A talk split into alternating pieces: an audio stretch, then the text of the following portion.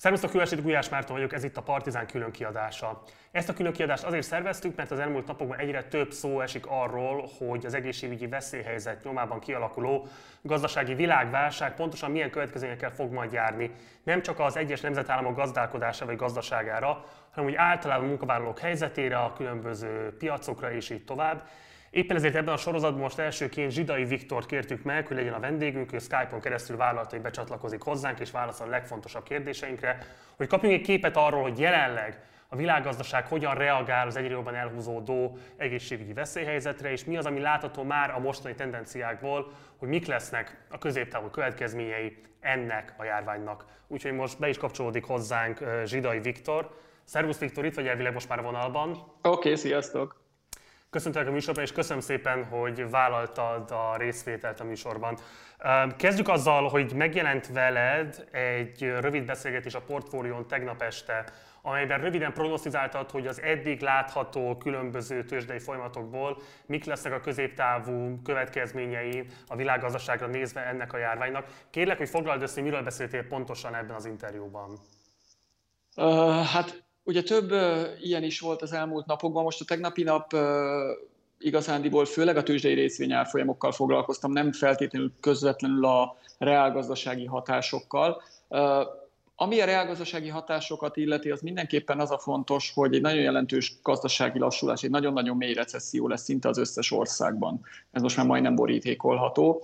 Ugye az a kérdés, hogy ennek a tőkepiaci kihatásai, ennek a továbbgyűrűzése, ez okoz-e károkat? Ugye most, hogy érzékelhessék a, a, a nézők, hallgatók, hogy miről beszélek, ugye ha csak annyi, annyi történik, hogy egy, egy-két hétig, egy egy-két hónapig tart egy járvány, és ez nem okoz a gazdaságban törést, akkor azon nagyon gyorsan túl tudunk menni. Csak az a baj, hogy itt a gazdaságban egymásra épülő folyamatok vannak. Ugye, hogyha egy, lesznek olyan vállalkozások, akik csődbe mennek, akkor a vállalkozás nem fogja tudni fizetni a bankoknak a hitelét, ha a banknak nem fogja tudni a hitelét, akkor a bank az egyéb bankok felé való kötelezettségvállásait nem tudja terje, teljesíteni, ezek után nem fog hiteleket nyújtani másoknak, tehát ezek végig tudnak gyűrűzni a gazdaságban.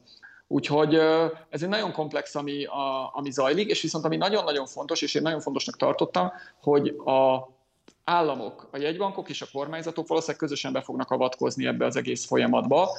Már meg is kezdődött, tegnap volt ugye, amikor az MNB közzétett egy olyan közleményt, amely szerint évvégéig fizetési moratóriumot szeretne a magyar bankoktól kérni, tehát hogy a magyar bankok, most ez nem egyértelmű még a közleményből, hogy a tőketörlesztést vagy a vagy csak a kamattörlesztést, vagy ennek milyen módon, valamilyen módon függesszék fel a vállalkozások számára. Ugye, ami, ami nagyon fontos, tehát amiből ki kell indulni, és mindenkinek egy látni kell. Egy gyors kérdés ide kapcsolatban, Igen. hogy ez egyébként szerinted reális szenárió, ugye támogatólag léptél fel ezzel a javaslattal kapcsolatban. Szerinted ki tudja kényszeríteni Matolcsi György ezt a hazai pénzintézetektől? Hát Magyarországon kétharmad van, tehát erről holnap hoznak törvényt, ha kell. De ez, ez most a leghalálosabb komolyabban mondom, tehát itt két lehetőségük van a pénzintézeteknek. A, az egyik lehetőségük az az, hogy megcsinálják maguktól, és maguknak egy ilyen összabályozást elfogadnak, vagy ha nem, akkor egy-két héten belül erről törvény fog születni szerintem. Most ugye csak azt akartam mondani, hogy azért, én azért mondtam, hogy ezzel egyet tudok érteni ezzel a lépéssel, mert szerintem itt az a lényeg, hogy hirtelen vállalkozásokkal az történt, hogy kiesett az árbevételük. Nagyon sok vállalkozásnak. Gondoljunk bármilyen étteremre, szolgáltató egységre. Tehát itt, itt, itt ezer, tízezer számra vannak olyan vállalkozások, akinek a bevétele eltűnik. Miközben egyrészt fizetni kellene az alkalmazottait, és fizetni kéne a hiteleit is. Azért nagyon sok magyar vállalkozásnak jelentős hitelállománya van, vagy van valamekkora hitelállománya. Tehát nyilvánvalóan bevétel hiány ez nem fog menni. Tehát ezt a két problémát kell orvosolni. Az egyik az, hogy addig, amíg ez az egész tart, nem tudjuk meddig tart, egy hónap, két hónap, hat hónap, addig nem menjenek tönkre, mert ugye ha már tönkre megy egy vállalkozás, újból elindítani az egészet, az ezerszer nehezebb és több évig tart, mint hogyha életbe tartjuk őket. Tehát szerintem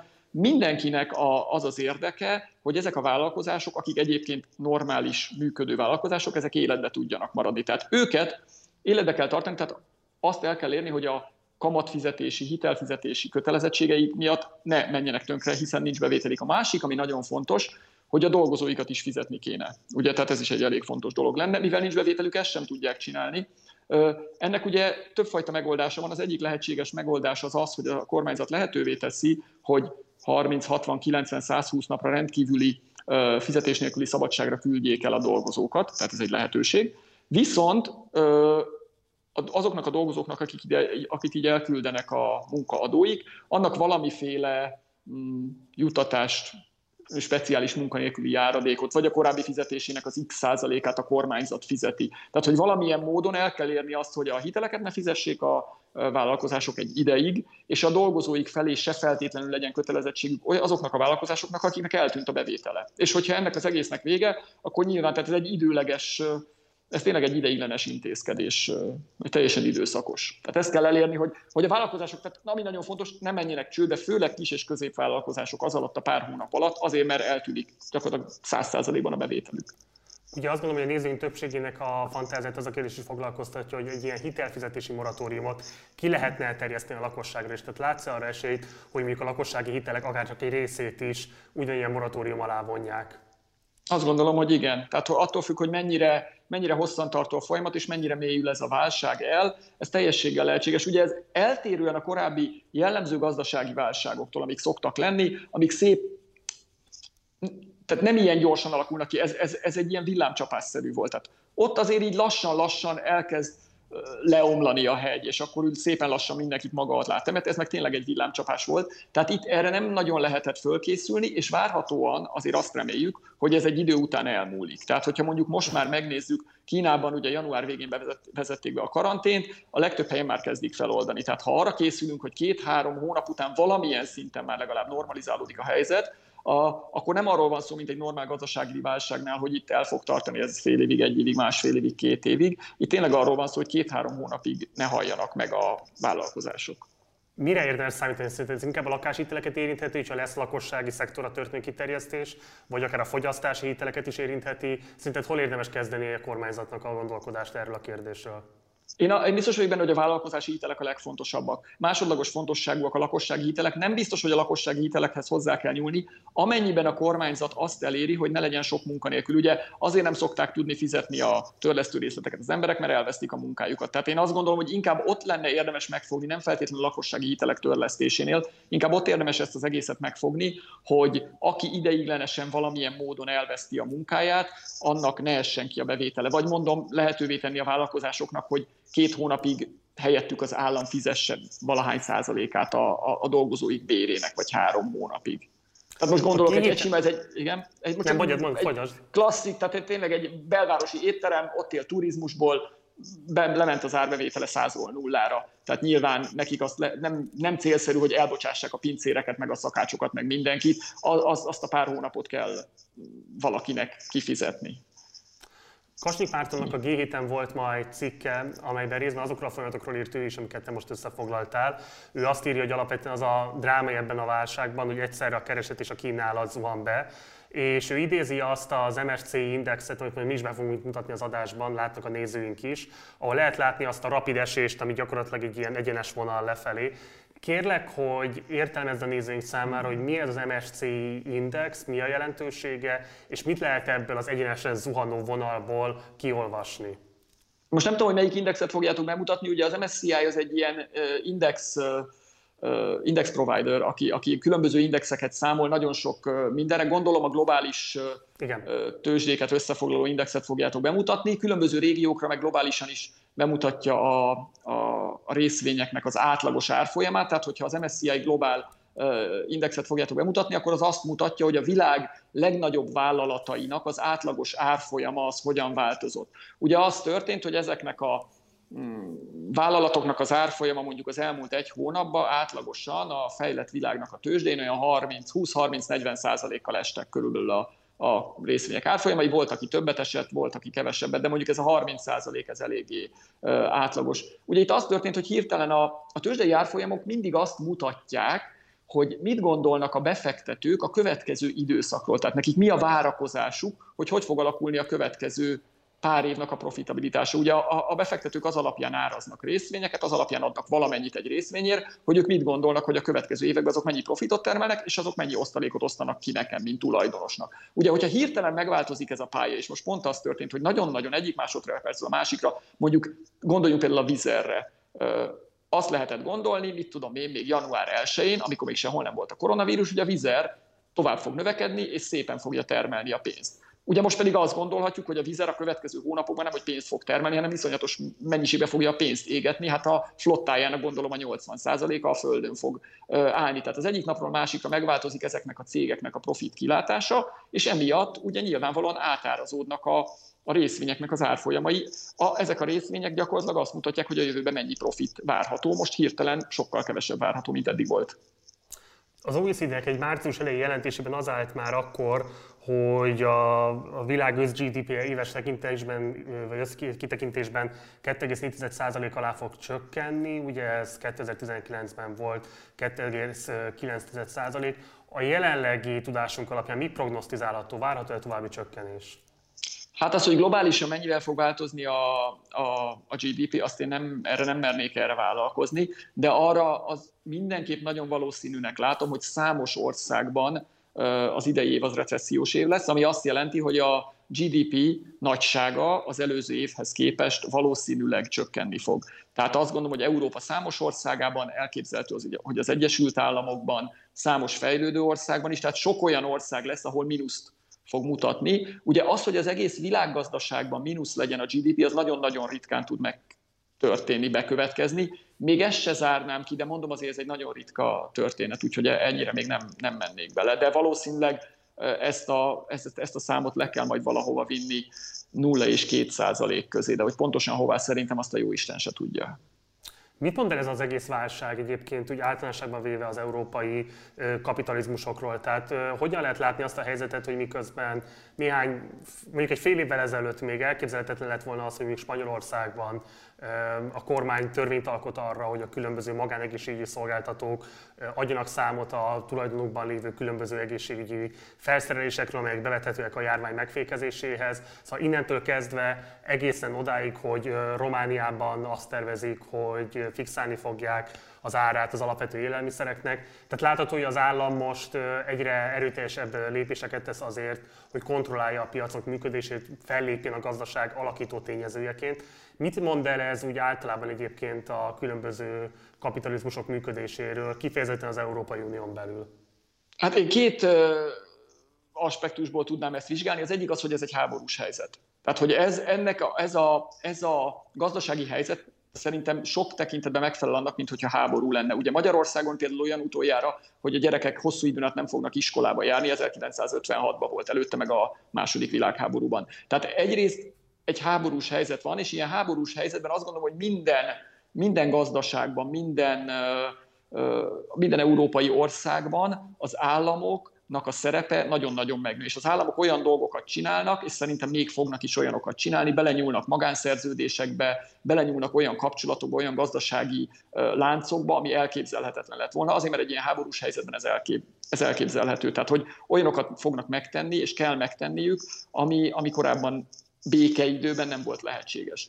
A másik, ami nagyon fontos, hogy már korábban is sok vita volt, az elmúlt két-három évben is sok vita volt arról, hogy amennyiben egy gazdasági lassulás lesz, nyilván nem egy ilyen jellegűre számított senki, ha amennyiben egy gazdasági lassulás lesz, abban az esetben valószínűleg a jegybankoknak a, a fegyvertára már kevés lesz ahhoz, hogy kezeljük ezt, és az államnak, mint fő költekezőnek be kell ebbe avatkoznia, költségvetési költekezéssel. Tehát az államnak majd ebben a válságban, erről már volt szó az elmúlt két-három évben, sokkal többet kell költenie. Európában ugye eddig az volt ezzel az egésszel a probléma, hogy az Európai Unión belül nagyon nagy ellenállás volt abba az irányba, hogy bizonyos szint fölé menjen az európai országoknak a költségvetési hiánya. Tehát ugye ez a német szigor, ez ki lett terjesztve egész Európára, ne költsünk többet, mint amennyi bevételünk van, vagy csak nagyon kicsivel és ez látható volt, hogy a következő válságban nem lesz fenntartható, és most még inkább látható, és azt gondolom, hogy nagyon-nagyon komoly költségvetési hiány lesz. Szinte minden országban is el fognak tekinteni attól, hogy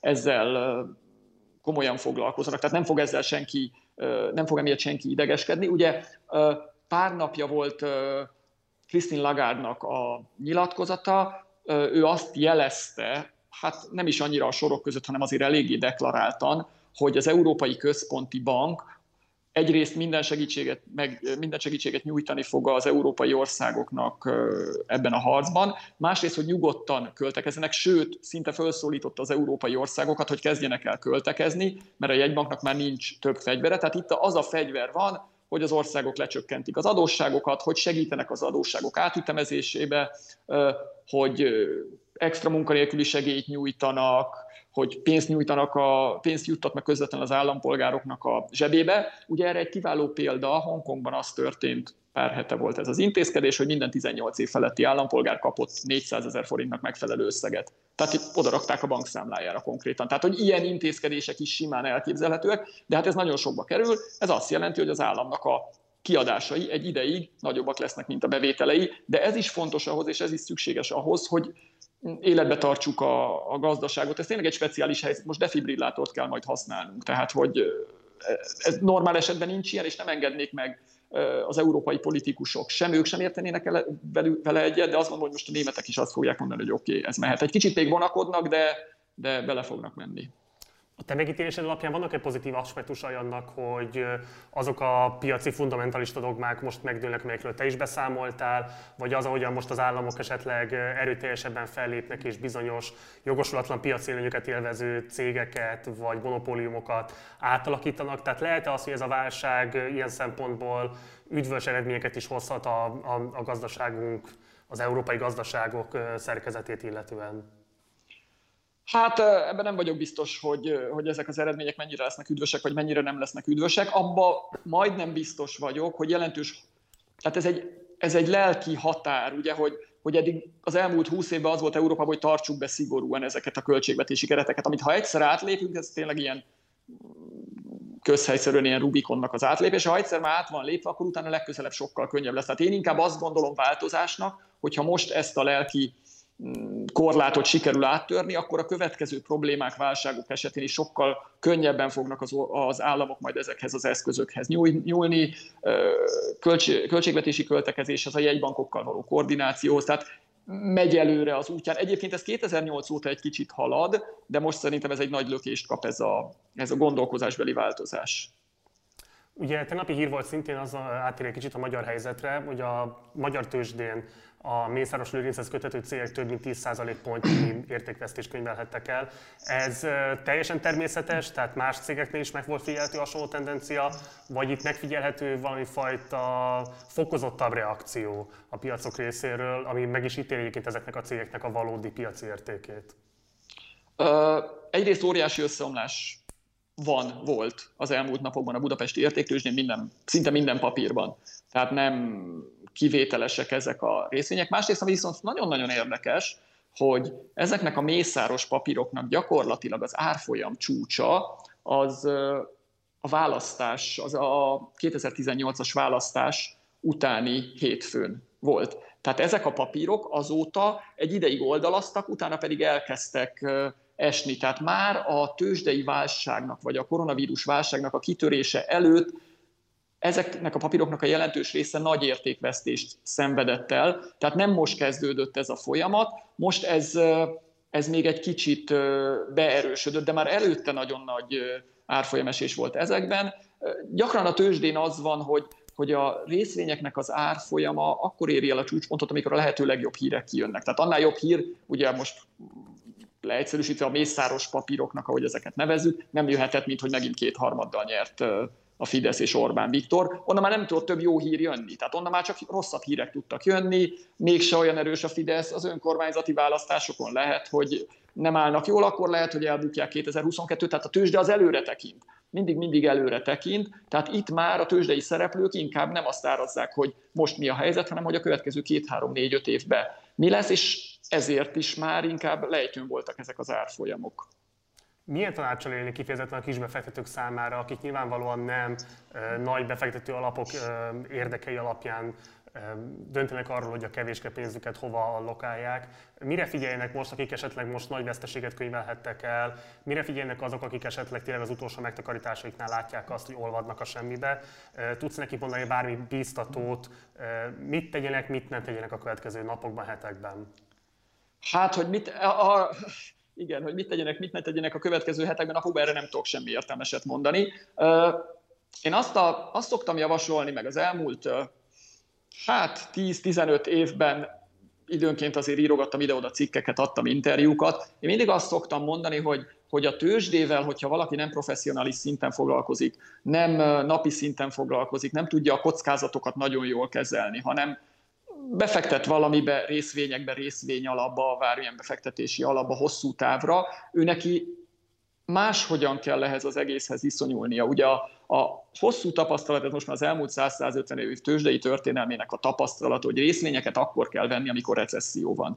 Tehát amikor, amikor azt látjuk, hogy bedőlnek a broker cégek, baj van a bankokkal, sorbanálláson a bankok előtt, kiderül, hogy recesszió van, megugrik a munkanélküliség, nagyon rossz hírek vannak, akkor kell általában részvényeket venni. Ez nem garantálja azt, hogy utána még nem esnek 5, 10, 15, 20, 30 százalékot. Tehát semmi nem garantálja, hogy nem esik tovább. Viszont azért utána egy 2, 3, 4, 5 éves távon visszatekintve az ilyen pillanatokban történő vásárlások szinte mindig jelentős nyereséget okoztak. Nem egy hetes, nem egy hónapos távon, még egyszer mondom, több éves távon, de akármikor egy komolyabb válság volt a 74-es olajválság idején, aki vásárolt, pár év múlva nagyon jól járt.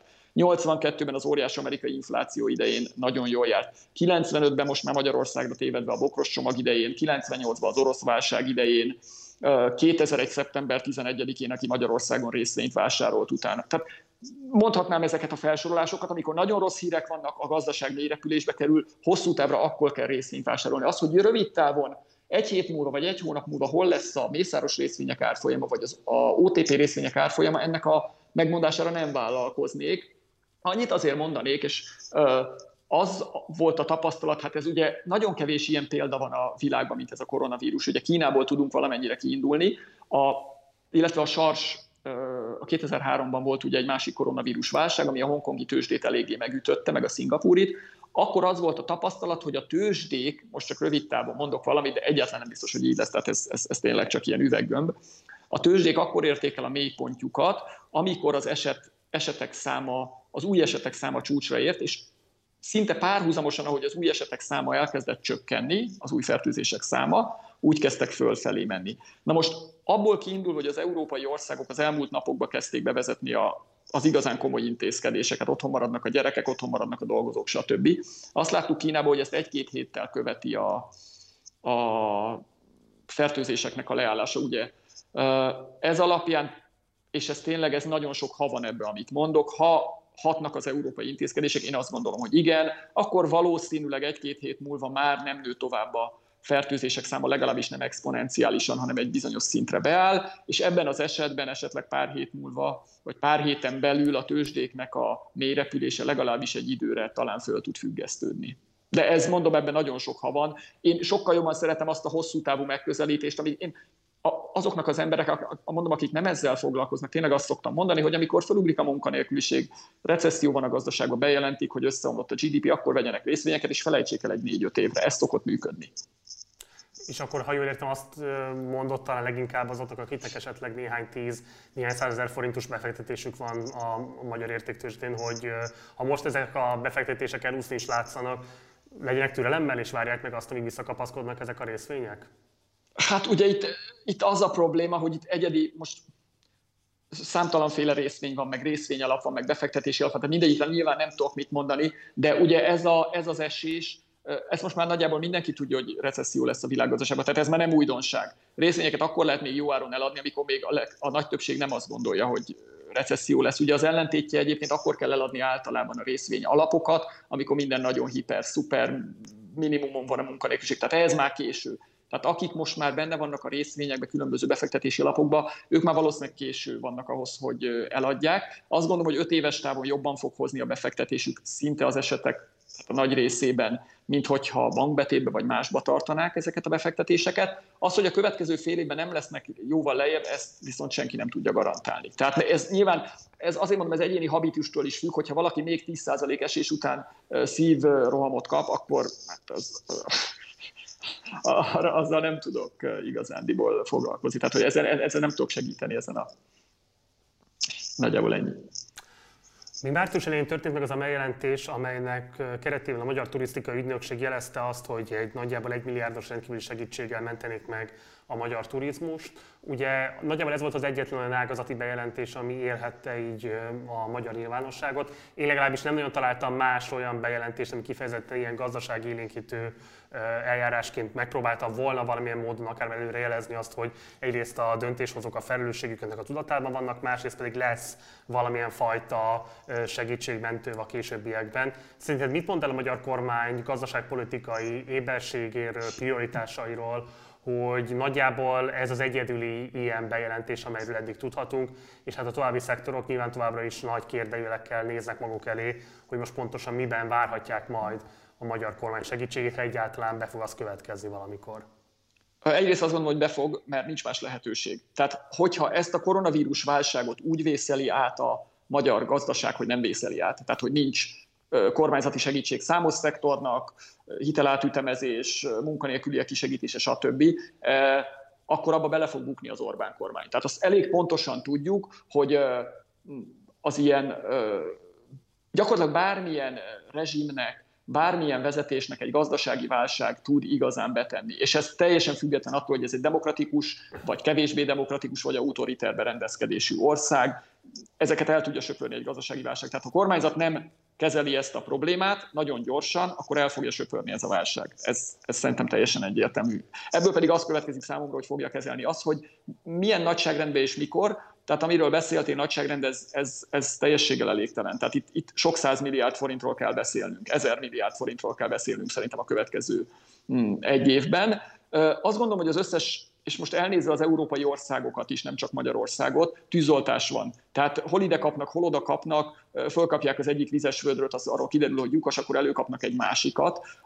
Lehet, hogy nem olyan jó hasonlat, de igazándiból nem volt erre senki fölkészülve. Azt gondolom, hogy most zajlik remélhetően, nem csak Magyarországon, hanem mindenhol annak a pontos kidolgozása, hogy, hogy milyen segítséget fognak nyújtani, és én majdnem biztos vagyok abban, hogy a következő egy-két hónapban törvénybe kerülnek Európa összes országában óriási mennyiségű kormányzati csomagok. Szerintem nagyon nehéz, tehát azért gondoljunk bele, tehát a, tör, kormány, tehát a kormányzatnak be kellene nyújtania és nem csak Magyarországon, tehát Magyarországon viszonylag egyszerű, mert benyújtja egyéni képviselői indítványba, és már holnap törvényben van, de máshol azért ez sokkal-sokkal lassabban megy. Először ki kell találni a javaslatot, egyeztetni kell az egyéb ellenzéki, illetve az egyéb kormánypártokkal, ahol koalíciós kormányok vannak, tehát ez nem egy egyszerű folyamat, és még Magyarországon se egyszerű, mert azért mégiscsak úgy kéne megalkotni ezeket a törvényeket, hogy a lehető leghasznosabb legyen, és ne okozzon túl sok kárt. Tehát szerintem egy ilyen törvénycsomagnak az összeállítása azért több hét. Nyilvánvalóan minden vállalkozó, akinek most eltűnt az árbevétel, azt szeretné, hogy ez holnap lenne, nem nagyon lehetséges. Tehát, hogy azért, azért mégiscsak végig kéne gondolni, hogy pontosan hogy kell csinálni, és honnan lesz erre pénz. Tehát szerintem ez több hét. Tehát nem gondolom, hogy a magyar vagy bármilyen kormányzatnak a rossz akarata, vagy nem elég felkészültsége miatt van ez. Ez is belejátszhat, de nem feltétlenül ez a fő ok. Te látsz arra egyébként egy ilyen ezer milliárdos nagyságrendű gazdasági élénkítő munkahelyvédelmi programot meg tudja valósítani a magyar állam, a magyar kormány belső tartalékokból, anélkül, hogy ez nagyon komoly megszorításokkal járna a, amúgy is rendkívül szegényes jóléti intézkedések kárára? Igen, igen, igen, igen. Én szerintem ugye a, az elmúlt éveknek a közgazdaságtanban egy nagyon nagy változása ez a modern monetáris elmélet, ami valószínűleg nem túl megalapozott. Ez gyakorlatilag azt jelenti, hogy azok az országok, amik saját devizájukban vannak eladósodva, és most már Magyarország főleg ilyen szerencsére, saját devizájában van eladósodva, az gyakorlatilag, amikor válsághelyzet van, az korlátlan mennyiségben tud költekezni, azért, mert a jegybankja támogatja ebben. Most nagyon leegyszerűsítve arról van szó, hogy a magyar kormány tud-e 1000 milliárd forintot elkölteni. Igen, hétfőn el tudja költeni, mert vasárnap Matolcsi György kinyomtatja neki. Ugye ma már nyomtatni se kell, csak elektronikus jeleket kell létrehozni. Tehát azok az országok, amelyek nem szorulnak külső finanszírozásra, és ebből a szempontból nagyon szerencsés helyzetben van most Magyarország is, viszonylag kevés a, a külső kötelezettségünk, ami devizában van, vagy külföldi befektetők felé van, van, van belőle, tehát nyilván nem teljes a mozgási szabadság, de azt gondolom, hogy mind az európai országoknak, mind Magyarországnak, amennyiben szándék van rá, akkor van arra lehetősége, hogy adóemelések nélkül, megszorítások nélkül ideiglenesen, nyilván ezt majd vissza kell csinálni 21-22-ben, hogyha minden helyre áll, el tud költeni a magyar kormány több száz milliárd forintot. Kreatívnak kell lenni, de én azt látom azért, a, hogy a magyar, magyar jegybank meg a magyar kormányzat ö, hogy mondjam, még a szabályokat áthágva is, még az európai szabályokat áthágva is elég kreatív. Hát azt mondják, hogy áthágjuk rendben az európai szabályokat, pereljenek be, aztán majd 2021-22-ben majd lejátszuk ezeket a meccseket. Tehát, hogy, hogy ez a először lövünk, aztán kérdezünk. Én azt gondolom, hogy, hogy ők ezt a mm, stratégiát fogják alkalmazni. Tehát akkor megerősíted azt, hogy egyrészt sem külső források bevonására nincsen szükség, sem pedig a meglévő jólét intézkedések megvágására. Ebben a magyar kormánynak minden eszköz a rendelkezésre áll, hogy belső tartalékokból meg tudjon valósítani egy ilyen nagyságrendű beavatkozást. Hát nem tartalékokból, ugye itt nem, nem a belső tartalékokról van szó, hanem arról van szó, hogy valamilyen jellegű uh, jegybanki, a jegybanknak kell valamilyen módon segíteni ennek a programnak a megfinanszírozásában. Tehát nem arról van szó, hogy a magyar kormánynak jelenleg rendelkezésére állna 500 milliárd De forint vagy 1000 milliárd forint. Ö, igen, mondom, kreatívnak kell lenni, megoldható. Tehát azt mondom, nem azt mondom, hogy ez egy könnyű menet, és nem is azt mondom, hogy ez egyszerűen zajlik le, és, nem, és biztos, hogy lesznek Európával is ezzel kapcsolatban viták, de én azt gondolom, hogy egy nagyon jelentős, több száz milliárdos program előállítható úgy, hogy, hogy tehát kivitelezhető, én azt gondolom. Záró kérdéskör, ma jelent meg a 4 Bede Mártonnak egy cikke, amelyben az európai országok izolált válságkezelési eljárását kárhoztatta, és arra mutatott rá, hogy gyakorlatilag az Európai Unió újból becsődölt és szégyenletes bizonyítványt állított ki magáról. Nevezetesen semmifajta közös cselekvésről nem beszélhetünk, semmifajta kockázatközösségről, szolidaritási közösségről nem beszélhetünk az Európai Unió esetében. Igazából Európai Unióról sem beszélhetünk. Egyes országoknak van megküzdési stratégiája azzal kapcsolatban, hogy hogyan kezeli a járványt, illetve a járvány nyomában kibontakozó gazdasági válságot. Mit gondolsz erről a kérdésről? Már csak azért is kérdezem ezt, mert ekközben meg a G7 országok kijelentették azt, hogy mindenki egyénileg tegye meg mindent, ami szükséges. Tehát, mintha ők is inkább az egyéni cselekvése, a nemzetállami cselekvése helyeznék a hangsúlyt, semmint a közösségi nemzetállamokon átívelő cselekvésre próbálnák fókuszálni a figyelmet. Igen, akkor most megint ilyen egyrészt, másrészt leszek. Régen elnök mondja, mondta, hogy szeretne már végre egy egykezű közgazdászt látni, ugye, hogy csak egy, egy szempontból világítja meg. Az egyik az, hogy igen, minden ország, tehát tény, tehát olvastam egyébként a cikket, igen, az van, hogy minden ország megpróbál maga boldogulni. Azonban az európai országoknak azért nincs meg ez a lehetőség. Az európai országoknak ne felejtjük el, hogy egy közös devizája van a legtöbbnek, ugye? Közös jegybankja van. Tehát nekik mindenképpen, ha még most a járványügyi intézkedéseket nem is hangolták össze, az, úgy, az látszik, hogy teljes káosz volt, meg ugye nem tudják még összehangolni azt, hogy kívülről ki utazhasson be, ki nem, vita van erről is de a gazdasági intézkedéseiket valamilyen szinten össze kell hangolják. Tehát pont amiatt, mert nekik egy közös jegybankjuk van, és ez a jegybank segítséget fog nyújtani, segítséget is kell nyújtani, mert máshogy nem fogják tudni. Ugye ott nem, nincs az lehetőség meg, hogy az olasz miniszterelnök fölhívja az Európai Központi Bank elnökét, mert még van 16 másik miniszterelnök éppen a vonalban. Tehát nekik össze kell hangolniuk a cselekvéseiket, azt gondolom, hogy az első fázis az volt, hogy mindenki, mint mondtam, kapkod, megcsinálja a járványügyi intézkedéseket.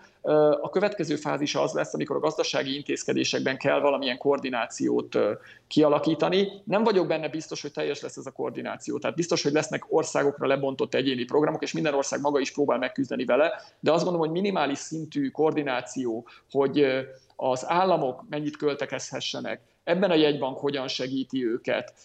Ez a folyamat ennek, ennek mik a határai, ki lépheti át, ki nem lépheti át, mikor mehetnek túl egy bizonyos összegen. Ezt mindenképpen valahogy le kell fektetni, és azt gondolom, hogy ezt a következő egy hónapban muszáj lenne megcsinálniuk. Hát sajnos én sem vagyok elégedett az európai koordinációval, nagyon sok tekintetben sem, ezzel sem, de hát most ezzel élünk együtt, de mégis a rajtuk van egy, egy kényszerzubbony, amiatt, hogy közös devizájuk van. A bankjaiknak is valamilyen koordinációját meg kell valósítaniuk, tehát hogy a bankok is jelentős mértékben egymástól függenek, a német bankrendszer a franciától, a francia az olasztól, stb. Tehát, hogy nem, bármennyire is szeretnének, nem tudnak ö, egyedül ö, dönteni, tehát valamilyen módon együtt kell működniük.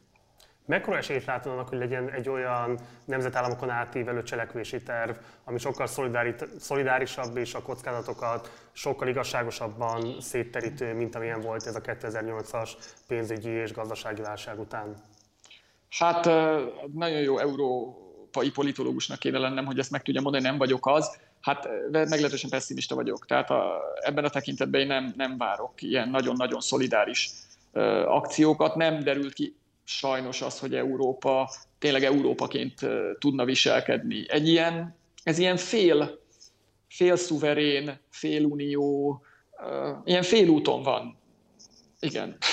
Tehát, hogy, hogy azt gondolom, hogy ilyen, ilyen nagyon nagy, a nagyon nagy koordináció, és, és hogy szolidárisak leszünk, és mi segítünk az olaszoknak, az olaszok utána, meg a németeknek, és ebben nem hiszek. De hát ezt nem tudom megmondani. Zsidai Viktor, köszönöm szépen a beszélgetést, és külön köszönöm azt is, hogy mi a kedvünkért sem törted meg az önkéntes karanténodat. Azt mondom, hogy ez a helyes eljárásrend. Úgyhogy remélem, hogy még lesz lehetőségünk beszélni. Elképzelhető, hogy a hetekben fogunk majd keresni téged, hogyha esetleg lesznek változások, és nyilván lesznek változások. Még egyszer köszönöm, hogy rendelkezésünkre álltál. Én köszönöm, minden jót nektek. És akkor a nézőinknek is köszönöm szépen a figyelmet, ez volt már a Partizán különkiadása. Holnap egyébként egy újabb különkiadással jelentkezünk majd, amiben kifejezetten a munkajogi aspektusokat fogjuk majd átnézni, vagyis azt, hogy mi történik most a munkavállalókkal, amikor egyrésztről vagy elvesztik éppen az állásukat, vagy fenyegetve vannak azzal, hogy elvesztik az állásukat, vagy nem akarják kiadni nekik az egyébként járó szabadságokat, és így tovább. Rengeteg munkajogi kérdés van, ami azt gondolom, hogy foglalkoztat most nagyon sokakat ebben az országban. Éppen ezért, hogyha van bármilyen kérdésed ezzel a témával kapcsolatban, akkor csatlakozz a Partizán társalgóhoz, a Partizán Facebook csoportjához, és tedd fel ott a kérdésedet, illetve a műsor alatt is várjuk majd a kommentjeiteket, amelyekre igyekszünk majd minél nagyobb számban válaszsal szolgálni. Tehát holnap este 6 órától folytatódik majd a következő partizán beszélgetés. Ma estére ennyi volt a műsor. Köszönöm szépen a figyelmeteket, minden jót, ciao.